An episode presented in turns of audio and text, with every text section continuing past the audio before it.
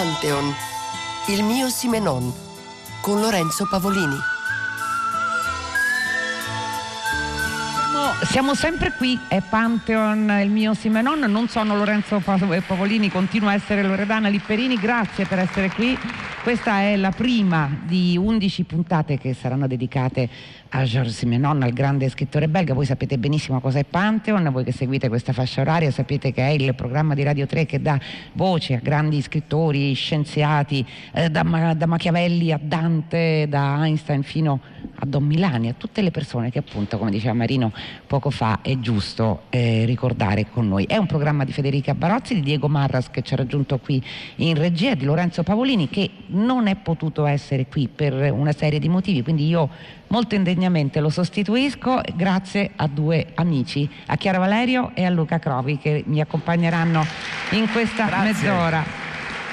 Ecco, Pantheon sarà dedicato, il mio Simenon è dedicato a grandissimo scrittore, nato, morto una trentina di anni fa, Peraltro eh, il discorso fatto in chiusura di Fahrenheit sulla seduzione un po', un po tanto riguarda anche Simenon che un, scrisse un giorno a Federico Fellini di aver amato eh, un numero decisamente cospicuo di donne, mi pare che parlasse di addirittura di 10.000 donne e la moglie rispose erano appena 1.000. Ma a parte questo, quello che ci interessa poi raccontare, adesso lo chiederemo subito a Luca e a Chiara, è il Simenon romanziere, non solo il romanziere di Maigret, è colui che scrisse un numero sterminato, oltre 200 romanzi, con un interessante numero di pseudonimi, circa eh, 17, circa una ventina. Allora, cominciamo da um, Luca Crovi. Il tuo Simenon è un, anche un Simenon familiare. Sì, è un Simenon particolare perché nel 1957 Simenon venne in Italia a rifirmare il contratto Mondadori. All'epoca mio padre faceva il lettore per Mondadori ed era stato selezionato da Elio Vittorini. Qualche anno dopo sarebbe diventato direttore della Mondadori sotto Arnoldo Mondadori e però ebbe un'occasione speciale. Aveva incontrato Vittorini grazie a una partita a carte di scopone scientifico e venne invitato sui Navigli a fare una partita a scopone scientifico con Georges Simenon, che aveva scelto di passare una parte della giornata sui Navigli. Trovate delle bellissime foto anche in internet eh, fatte da epoca, all'epoca che ci mostrano lui con la pipa eh, sua, ma anche quella tipica di Maigret, sui Navigli con la nebbia e poi lui che gioca a carte con mio papà da una parte e alcuni strani tipi che lavoravano praticamente nella zona dei Navigli. Si trattava di personaggi che gestivano in realtà un bordello sui Navigli, dove eh, Simenon venne portato e in attesa di entrare dalla ragazza che aveva selezionato giocò a carte con mio padre. Questa cosa comportò che qualche anno dopo, quando ritornò in Italia e mio padre era diventato direttore editoriale della Mondadori, quel contratto venne confermato. Il contratto era un contratto che era stato fatto prima della guerra, perché per la prima volta Simenon venne pubblicato in Italia nel 1932, escono in sequenza in quel periodo 15 romanzi, poi da quando lui interrompe le storie di Maigret e dal fatto che c'era stata la guerra, con la chiusura poi anche dei gialli mondadori, insomma Simenon non esce più in Italia. Nel frattempo in Italia inventiamo un personaggio scritto da Ezio Del Rico, che era il commissario Richard, che sostituisce il commissario Maigret nel cuore dei lettori italiani per alcuni anni. Questa cosa divertente che mi raccontava mio padre della partita a carte che poi gli permise di riparlare con Simenon anni dopo, si lega con un'altra chiacchierata che ho fatto con un amico al quale vorrei facesse questo un bel applauso, che era Andrea Camilleri, che sapete... Facciamo, sì. Fu l'assistente eh, di produzione del Simenon televisivo. Quando Simenon tornò e quando tornò mio padre era in Rai perché parliamo del 64 e la produzione televisiva era stata già fatta in parte vedere a eh, Simenon. Simenon però pose il problema che Gino Cervi gli piaceva ma la Pagnani era troppo giovane per fare il personaggio della moglie, della di, moglie Maigret. di Maigret. Allora decisero di truccarla, di modificarla e Andrea eh, mi disse che eh, lui e mio papà accompagnarono Simenon sul set e praticamente Simenon però, vista la Pagnani che era una bellissima donna, disse secondo me anche se è più vecchia la moglie di Maigret è meglio che non la trucchiate troppo. E da questa cosa nacque anche l'aspetto che ha la Pagnani in televisione. Poi su quel serial tv, quando lo riguardate, c'è un'altra cosa bellissima che raccontava Camilleri. Una è che Diego Fabri smontò uno per uno i romanzi di Simenon pagina per pagina, li buttò per terra e ricomponevano insieme le pagine per vedere quelle che funzionavano e le rimontavano in diretta con Andrea che le raccoglieva e le disponeva. Sono gli albori del cut and paste. Sì, sì, sì, era un, un taglia incolla sostanzialmente dell'epoca. Ma poi c'era anche una cosa incredibile, Gino Cervi aveva poca memoria e quindi ogni volta bisognava avere il gobbo no? che gli suggeriva le battute. Se voi guardate gli episodi, in realtà lui usa molto la pipa. Quando vedete la pipa con quei prolungati silenzi, sono le pause per imparare le battute. E quando Andrea le raccontava era divertito di questa cosa, perché quando vide le prove Simenon disse, eh ma io non ci impiego così tanto a tirare con la pipa, no? Però il problema era che Simenon aveva bisogno, cioè Gino Cervi aveva bisogno del tempo della battuta, quindi è curioso come un'opera che è rimasta a tutt'oggi forte abbia avuto anche queste curiosità nel mezzo. E poi tenete presente che quando hanno fatto i primi episodi avevano pochi soldi, quindi gli esterni che vennero fatti erano pochissimi. Quando invece ebbero più soldi, la RAI investì e fece un sacco di girati in esterno a Parigi che poi vennero utilizzati per gli episodi. Beh, grazie Luca Crovi per questo inizio di racconto del tuo Simenon. Io sono curiosa di sapere per quale via invece Simenon è entrato nella vita di Chiara Valerio. Purtroppo non ho aneddoti così freschi come quelli, quelli di Luca Crovi e come molte cose che riguardano la mia vita il mio approccio eh, per Simenon arriva diciamo, per il racconto e per i libri, in particolare da due cose. A un certo punto ad Alta Voce, che è un programma in cui lavoro da anni, che va mm, diciamo, nello spazio di Fahrenheit, decidiamo di leggere un romanzo che in realtà non è ancora stato ripubblicato dalla Delphi, che è l'editore che adesso pubblica tutti i libri di Simenon Maigret e non Maigret, che si chiama Il Grande Bob. Io leggo questo Grande Bob e rimango completamente eh, affascinata perché è una storia molto semplice, molto lineare, dove c'è un inganno, un inganno al quale, diciamo, del quale il lettore non si rende conto. La seconda volta è ancora una richiesta, ancora una committenza, perché Radio 3 voleva fare eh, un, due puntate delle meraviglie su Simenon e io decido di andare a intervistare i massimi esperti viventi, totalizzanti di eh, Simenon e eh, di Simenon che sono Ena Marchi e Giorgio Pinotti della Delphi. Quindi facciamo queste due puntate da 45 minuti dove Giorgio Pinotti mi parla di Maigret ed Ena Marchi mi parla di romanzi di Simenon che non sono Maigret. E come al solito eh, le persone che studiano e che lavorano per prossimità sulle cose possono raccontare mh, immaginifici ricordi anche inventati rispetto a quello che leggono e soprattutto riescono a passare una, una passione. Come, è come se parlassero di personaggi di Simenon e dei romanzi di Simenon come se fossero dei loro compagni del liceo, alcune volte non sempre simpatici o non sempre, eh, o non sempre quieti. Um, ancora una volta, siccome la Delphi appunto sta facendo questa, questi, queste, questa specie di festeggiamenti per l'anniversario ricordato Loredana Lipperini dei 30 anni della morte di Simenon, succede che mi chiedono di uh, studiare, um, imparare eh, leggere i romanzi eh, di Simenon, non Maigret, e di interessarmi della figura della donna in Simenon, che è una cosa molto difficile interessarsi delle figure nei romanzi di Simenon, perché la, narra- la, narrazione è talmente, è talmente rapida, è talmente, è talmente, abile, che fai fatica a soffermarsi sui caratteri, perché è un racconto e adesso è, è, molto, è molto, difficile per chi scrive eh, mimare il linguaggio parlato, perché ci vuole tanto, ci vuole tanto artificio e tanta, e tanta sapienza. E Simenon sia artificio che, che, sapienza e questo ovviamente nella testa di un lettore mal si concilia con le leggende che poi in realtà sono, sono reali perché Simenon scriveva, poteva scrivere un libro in una settimana. Questo... Sì, eh, lui raccontava, infatti questa è una delle cose che colpisce sempre, di eh, scrivere 80 pagine al giorno e di essere riuscito infine a raggiungere quella che per lui era la misura perfetta, cioè scrivere un intero romanzo in una settimana. È una leggenda, una verità? Lui contava persino le parole ecco. e tenete presente che usavo una matita per scriverle e eh, con la matita, con gli appunti, dall'altra parte c'aveva di solito ehm, una lista di tutti i nomi e delle vie, praticamente pescava i nomi da questo indirizzario e quindi i nomi che ci, ci sono e le vie che troviamo nei romanzi di Maigret non sono inventati. In più amava scrivere anche in pubblico, quindi andava nei bar, si faceva spiare, si faceva fotografare e si faceva riprendere. A proposito di questo, quando il mio amico Bruno Gambarotta faceva l'operatore in RAI e faceva soprattutto le riprese televisive oltre che le foto, ebbe la fortuna di essere mandato nella villa di Simenon. Fecero una settimana a casa di Simenon a sbirciarlo e intervistarlo. Solamente che mentre Bruno cercava di fargli delle foto, magari mentre andava in giardino, mentre era in vestaglia, mentre caricava la pitpa, non si era accorto che Simenon a sua volta stava sbirciando la troupe.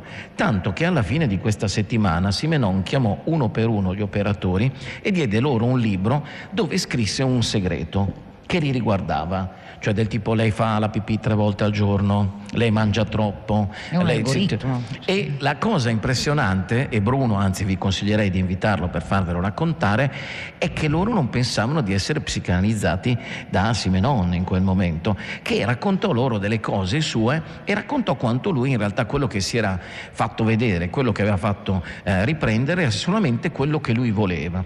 Rispetto a questo, io qualche anno dopo ho avuto la possibilità di incontrare il figlio, che si chiama John Simenon, che quando è venuto in Italia ha fatto un tour molto particolare. Prima è andato a Genova e da un collezionista ha recuperato alcune copie di libri di suo padre che non aveva.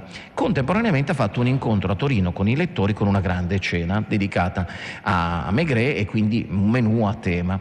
Durante la cena a un certo punto io gli ho chiesto come ci si trovava no? a stare con un padre del genere, e poi lui mi chiese come si era trovato mio papà di fianco a suo papà. No? Facendo la gita a Milano. E lui mi raccontò un aneddoto bellissimo che è questo, che era difficile parlare con suo papà era più facile parlargli al telefono e soprattutto che quando ce l'aveva in casa suo padre spesso accendeva la televisione, lui si trovava di fianco e magari voleva dirgli papà guarda stamattina a scuola è andata male, mi hanno rimproverato.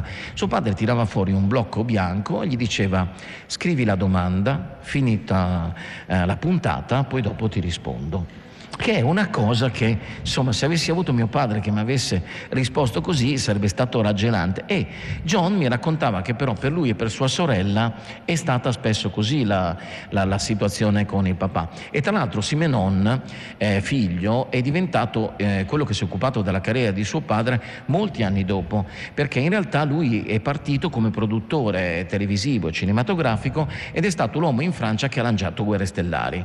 Quindi dopo si è trovato l'eredità anche da gestire del padre, ma prima in realtà si era trovato con tutta una situazione particolare da gestire. Ovviamente credo che sia impossibile trovare un lettore che abbia letto tutto Simenon in tutte le versioni diverse perché sono tante e poi soprattutto in Italia abbiamo avuto prima tutta Mondadori che l'aveva stampato, adesso tutta Adelphi che lo sta ristampando, ma alcuni libri in certi periodi venivano accorciati, no? non erano nella versione completa, quindi Adelphi sta facendo un lavoro di restauro restauro e recupero molto particolare. E c'è un'altra cosa che mi svelò John Simenon. Noi siamo convinti che il commissario Maigret sia arrivato al successo casualmente. In realtà fu un'operazione strategica di mercato. Eh, quando Maigret viene creato, viene venduto come operazione editoriale in tre paesi test, che sono la Francia, la Spagna e l'Italia. Ed è per questo che il contratto italiano nel 1957 viene rinnovato subito, perché era uno dei tre paesi dove lui aveva venduto molto di più.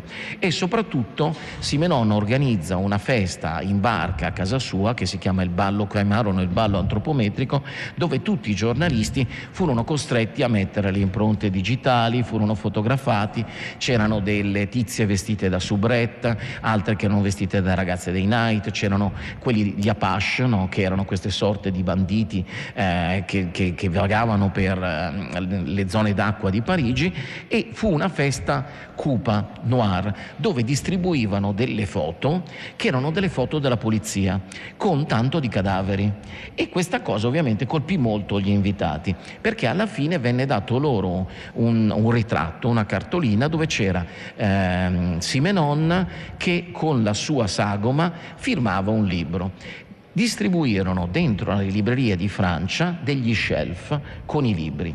Questa fu una campagna efficace. Lui aveva fatto delle prove prima con dei personaggi molto eh, più piccoli e anonimi e Maigret invece fu la sua prova editoriale programmata con l'idea che fosse un successo.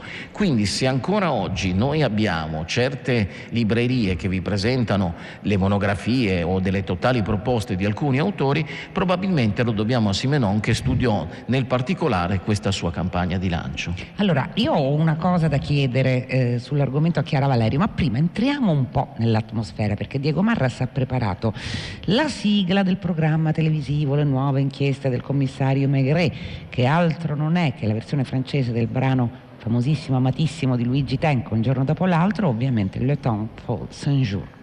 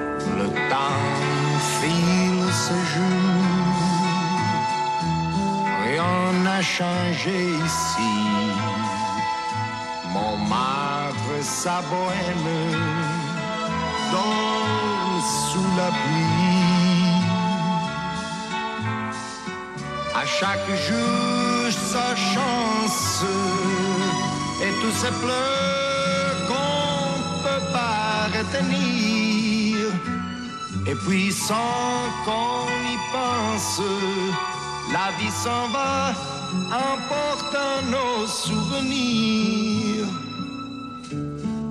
Le temps file ce jour à Paris comme ailleurs. Et passe les semaines que l'espoir s'émeut.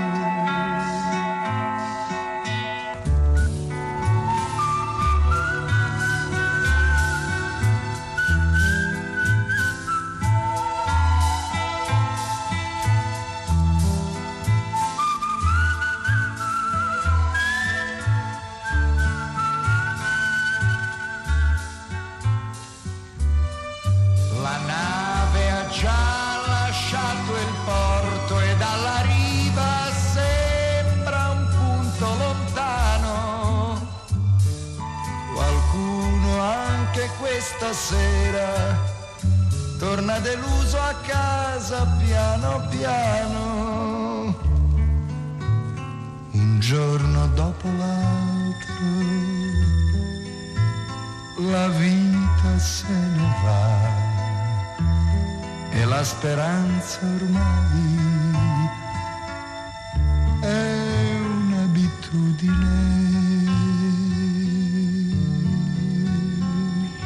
volessimo andare a indagare sicuramente nelle restanti dieci puntate canoniche di Pantheon, questo verrà sicuramente fatto, da dove nascono alcune caratteristiche dei romanzi di Simenon, anche di quelli di Maigret? Perché no? Forse dovremmo andare a guardare la sua famiglia. Eh, c'era una famosa zia Anna che gestiva un bar per marinai, c'era una madre, una madre che effettivamente è un personaggio molto importante nella vita di, di Simenon.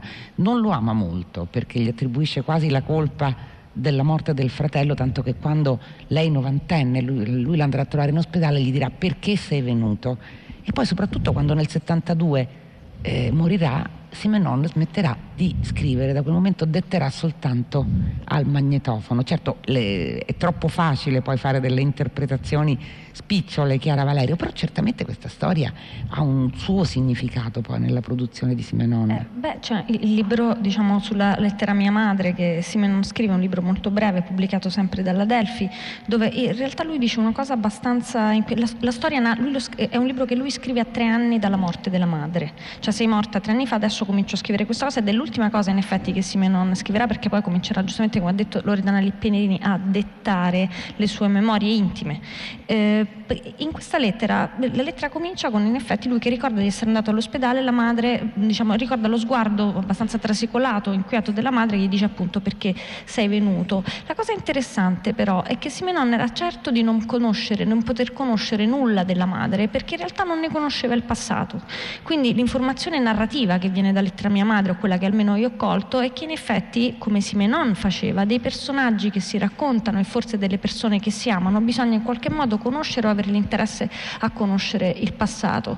È in realtà un libro dove vengono esposti anche dei piccoli scherzi che questa donna fa a Simenon, a, a Georges, perché eh, da un certo punto in poi, quando Simenon diventa abbastanza ricco e agiato, cerca di far vivere nell'agiatezza la madre, quindi gli manda dei soldi e alla morte lui ritrova tutti questi soldi che aveva mandato alla madre mh, mm, intatti, che la signora non li aveva assolutamente toccati perché lei non voleva vivere come, mh, mm, non voleva vivere grazie al figlio, anzi diciamo è lei che continua a regalare dei soldi. Questo è una, anche un po' perché, che però ristabilisce in qualche modo un rapporto genitore-figlio, cioè non vuole, la madre è in effetti definita, madre di Simenon o qualsiasi madre è in effetti parzialmente definita dall'essere madre. Non è facile invertire, eh, invertire il rapporto di cura o di sostentamento, di mero sostentamento che c'è.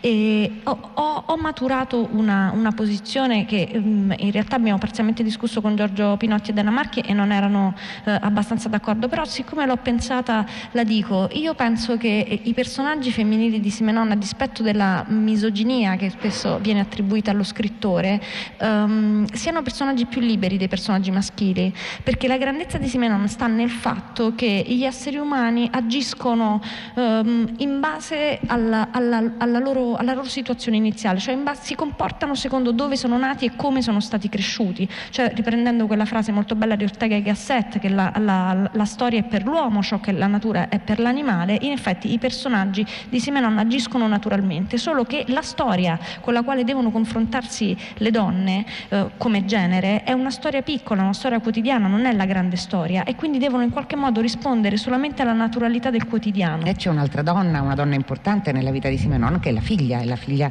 Marigio che si uccide.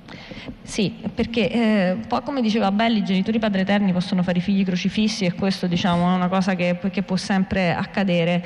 Un po' eh, conoscere le storie degli, degli, scrittori, le storie familiari degli scrittori è sempre una cosa abbastanza inquietante perché sì. uno fa tanta fatica quando scrive a cercare una rappresentazione di, fe, di sé affidabile, ad inventarsi una biografia poi, che poi forse non corrisponde sempre, sempre, a quella vera. Quindi non farla io, io continuo a pensare che quando uno scrive e fa questo sforzo posturale debba essere eh, diciamo, rispettata la sua rappresentazione, se è convincente come quella di, di Georges Simenon. Quindi sì. È giusto. Eh, c'è una cosa che vorrei chiedere a Luca Crovi, perché eh, è difficile, come avete cominciato a constatare, ingabbiare in un'unica definizione questo scrittore, questo grandissimo scrittore, che non è solo lo scrittore di Maigret, anche se per molti è lo scrittore di cento e più romanzi dedicati al commissario Maigret, ma che se volessimo fermarci al, al genere noir, beh, insomma, pensiamo a quello che è stato detto poco fa a Fahrenheit con Stuart Turton, che omaggia a sua volta Agatha Christie, ma ah, il mondo di il mistero di Agatha Christie erano ambientati appunto presso i ceti superiori, presso i nobili o comunque persone facoltose. È, secondo Luca Crobi, uno dei meriti di, di Simenon aver portato anche il noir nella piccola e media borghesia? Lui lo porta nella piccola media borghesia, ma lo porta per le strade. Lui racconta la realtà quotidiana. Tenete presente che eh, Maigret è uno che cammina, ha le scarpe pesanti, sta per strada, mangia per strada, ha una moglie che lo accoglie a casa, che per lui è la famiglia come è la famiglia contemporaneamente il luogo di polizia di Transisque d'Ofrevre dove lui lavora. Però la moglie è la tranquillità, mentre la vita esterna è un po' anche la tristezza, la malinconia. Ci viene descritto come un raccomandeur de destin, cioè un uomo che sistema i destini degli altri, che ascolta piuttosto che non giudicarli. Questo permette a Simenon di creare con Maigret un uomo che guarda la realtà e ce la descrive nella maniera reale e specifica. Non inventa nemmeno certe situazioni, sicuramente Simenon usa molto la cronaca anche dell'epoca per raccontarla e quindi inserì eh, senza volerlo una dimensione sociale che ci avvicinava ai personaggi che lui raccontava raccontava e che raccontavano la specifica quotidianità della Francia che lui raccontava. Sicuramente le storie che scriveva Agatha Christie, soprattutto quelle con Miss Marple, sono un po' più finte. A, a, insomma, a St. Mary Med è impossibile che succedano quei delitti che vengono raccontati e poi quella quantità di delitti e c'è comunque un desiderio di rappresentazione teatrale che all'interno delle storie di Simenon non c'è, anche perché se andate a vedere i romanzi duri, quelli più neri, quelli più cupi, tipo l'uomo che guardava passare i treni, è sempre l'individuo che viene in qualche modo modificato o cambiato da una casualità della vita e può diventare un assassino o può restare Quindi celato non sono per i tanti villain classici. non sono i villain classici, sono gli uomini normali che hanno un rapporto quotidiano con il male che può apparire in qualsiasi momento. Sono persone che possono cancellare la propria memoria, la propria identità. E a proposito di questo, visto che parlavate delle donne, c'era una cosa che sottolineava mio padre all'epoca molto bella, eh, che è questa. Lui aveva sempre avuto l'ossessione di non aver potuto guardare direttamente in faccia sua madre. E però lui delle donne non guardava la faccia, guardava il sedere perché per tutti i rapporti che lui ha avuto con le donne che ha usato, Le che sono state sue 10.000, compagne, eccetera, ma anche quelle che aveva in casa, anche la moglie, eccetera, e- ma non ci dialogava, le guardava solo dal basso. E questa cosa è sintomatica non avendo mai avuto il coraggio di poter guardare tua mamma in faccia, perché vuol dire come che il rapporto con le donne fosse un rapporto eh, complicato. Ed è per questo che secondo me lui racconta un rapporto normale e bello tra il suo eroe e la sua moglie. Se tenete presente la maggior parte della letteratura noir, la maggior parte degli investigatori sono alcolizzati, hanno dei rapporti con le eh, dark lady incredibili, se hanno una moglie questa gli fa le corna o li pianta, oppure nel caso di personaggi come 007 la moglie muore alla prima storia e quindi diventano 10.000 poi gli amanti che hai. Invece lui al suo personaggio seriale regala quella vita familiare che lui non ha mai avuto. Nelle interviste, quando gli chiedevano qual era il suo romanzo preferito, lui sosteneva che erano le memoir la cosa più bella che lui aveva scritto, perché pensava che il suo romanzo vero fosse quello. È ovvio che per noi lettori leggerci questi dieci volumoni di memoir dove suo figlio mi ha certificato che c'è una dose di falsità dentro enorme rispetto ai racconti familiari, è una roba anche pesante, però lì lui probabilmente po- pensava di aver romanzato e risolto i problemi della sua vita e che questa autobiografia potesse essere la versione finale delle cose che lui aveva scritto. Raccontavate dei dictée, i dictée ovviamente sono fatti ad alta voce, tolgono tutta quell'essenzialità di scrivere con la matita, di togliere gli aggettivi, eccetera. E qui arrivi agli sproloqui. Pensate al fatto che poi anche nel rileggerli lì doveva rileggere in una maniera particolare. Quei memoir che per lui erano romanzi fiume, ovviamente sono più difficoltosi da leggere, ma anche perché sono stati scritti con un'altra tecnica. Gli scrittori moderni che amano Simenon, ovviamente non vanno a guardare quei testi lì, ma vanno a guardare i romanzi duri da una parte, quindi tutto il noir francese ha seguito quella strada lì, ma soprattutto anche tutto il noir mediterraneo, anche quello italiano, vi cita le storie di Maigret perché eh, il commissario Maigret è l'indagatore che racconta meglio la piccola provincia, che poi è quello che è successo in Italia utilizzando città come Milano, come Napoli, nel suo dettaglio con piccole curiosità di ricchezza o di povertà. E questo è soltanto il primo, primo passo eh, per scoprire, per sentir raccontare Giorgio Simenon. Io ringrazio davvero moltissimo Luca Crovi Grazie a e. Chiara Valerio. Grazie a voi. Sappiate che a partire da sabato prossimo, stessa ora, eh, Lorenzo Pavolini vi racconterà con i suoi ospiti tanti Simenon. Lo avrete sentito in questa mezz'ora. È molto difficile dare una definizione eh, univoca di questo grandissimo scrittore. Io ringrazio molto Diego Marras qui in regia. Vi ricordo che Pantheon è un programma di- a cura di Federica Barozzi, Diego Marras e Lorenzo Pavolini. A questo punto la linea va a Radio 3, eh, a Radio 3 a Roma, perché noi siamo ancora qui a Pordenone Legge con questo primo speciale Pantheon e torneremo, ma in questo caso in veste Fahrenheit, sempre qui al convento di San Francesco, domani alle 15. Grazie e buona serata a tutti.